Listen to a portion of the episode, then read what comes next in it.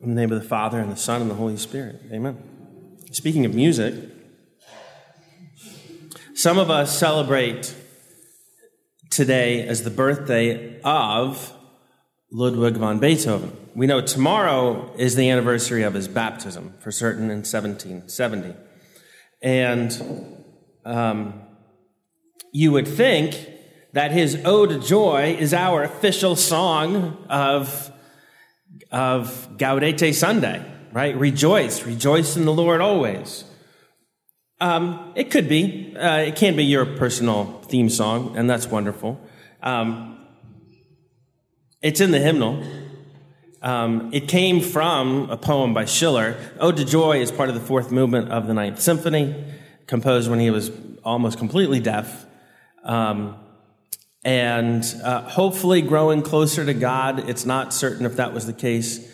Uh, born in Bonn and then moved to, to, to Wien, to Vienna. He was a Roman Catholic, uh, but I don't think anyone's ever thought of starting his canonization process, but that's okay. You don't have to be, you don't have to be holy for me to love you. So, um, little, a little resin statue or bust really of Beethoven was always on top of the piano since I was um, a pipsqueak. So, um, the Ninth Symphony is absolutely glorious. The first choral symphony where you have multiple voices orchestrated like, like instruments.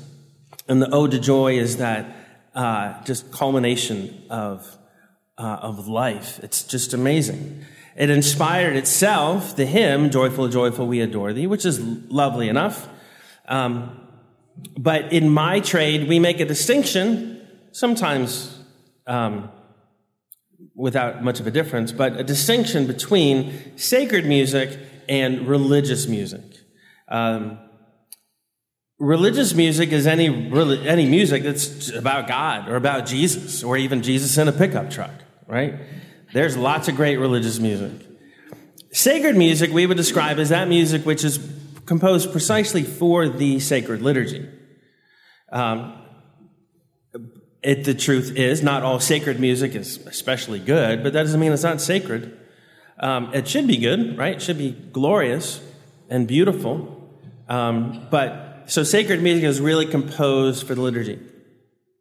Um, all of it's religious. Not all religious music is sacred. In sixth grade religion class, for instance, at St. John Academy, where the children are suffering under my tutelage, we are studying Handel's Messiah great example of religious music. It's an oratorio. It's not sacred. wasn't composed for for the sacred liturgy. Um, Handel, um, not even being Catholic, though, wrote something that we all associate with this time of year. And hopefully have made plans to go to the Kennedy Center or somewhere else, whether it be for a formal performance of it or, or a sing along or anything. If you come to midnight mass, um, which this year is at midnight. Um, you don't need to call to ask us what time midnight mass will be. if you show up at 11, we'll have selections of Handel's Messiah um, to help you get ready for Christmas. Not sacred music at all, but, but glorious, no doubt, and very religious. So just because I don't honor something with the title sacred music mean that I think that, it, that it's unimportant. Some religious music is absolutely, completely essential. So, um, Ode to Joy is a good example of that. And when we have um, um, we should come up with another category, I have to admit. Because there's that music that's in the hymnal right?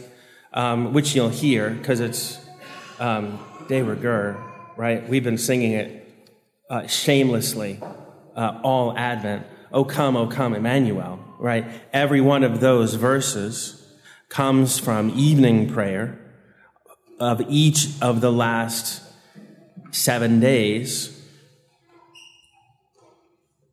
before Christmas, beginning tomorrow, the anniversary of Beethoven's baptism.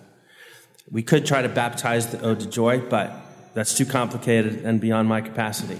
But, O come, O come, Emmanuel, these are all the refrains from evening prayer, from the sacred liturgy that have been woven together into over a millennium ago, not just a century or two ago, over a millennium ago, into a hymn, into a hymnody. So it's almost like this, this hymn that was inspired by the prayers of the liturgy itself. Um, uh, that's really cool. So that's why, if there's any official song uh, of Advent, it's probably going to be that. And especially today, right? Rejoice, rejoice, Emmanuel. What's that in Latin? Gaude, gaude. And the name of our Sunday today is Gaudete Sunday. Now, you can rejoice because something really great happened. But how are you joyful? How can we be joyful when we don't have something really great to celebrate or something great to look forward to. And obviously, I'm not becoming irreligious here. Of course, we celebrate the incarnation and the passion and death and resurrection of Christ and salvation and redemption. But sometimes, especially when you've only had, say, 17 minutes of sleep, it's hard to be hard to be mindful of all of that, right?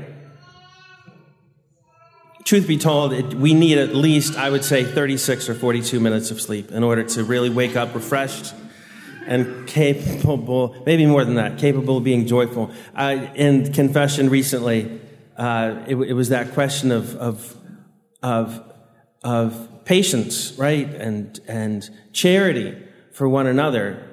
And, and one question that has to be um, asked uh, I asked myself too, what time do I think is reasonable um, to to expect myself to to have enough natural energy to actually not you know revolt against having to open my eyes. You have to have some natural basis for for life. Get enough sleep. When you wake up in the morning, you might not hate yourself. It's a wonderful thing. You've got to try it. But even if you've had enough sleep, even if you've had eight hours of sleep, 12 hours of sleep, in honor of our college students having returned home from school, welcome back. Doesn't mean you wake up joyful, right? It does make it more likely that you can. But how, how can we be joyful without having something to really exciting to look forward to that day?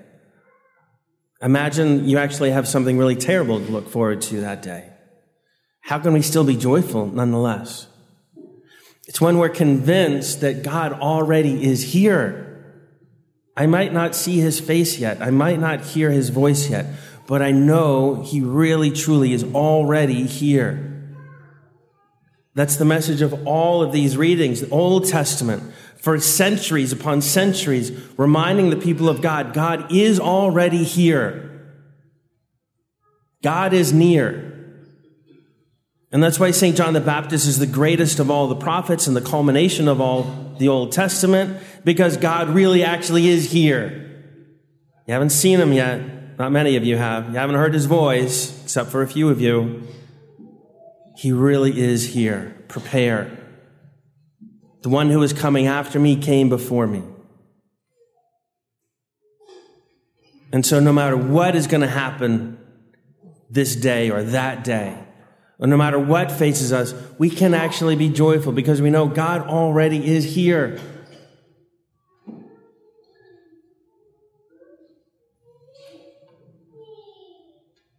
Liturgically, we, we will celebrate the arrival of Christ into the world in just mm, nine days, right? And we will, in order to make sure that we never, never, never take it for granted, we have to place ourselves in the shoes of those who haven't seen Christ yet. But it's, it's not play acting. The reality is this drama happens every day, where it's almost as though creation starts over. Open your eyes and it's a new day. It doesn't have to be frightening. It doesn't have to be terrible because God is already with you. You are already in his heart, and he is on his way. And even if you don't hear his voice or see his face, that soon will come to pass.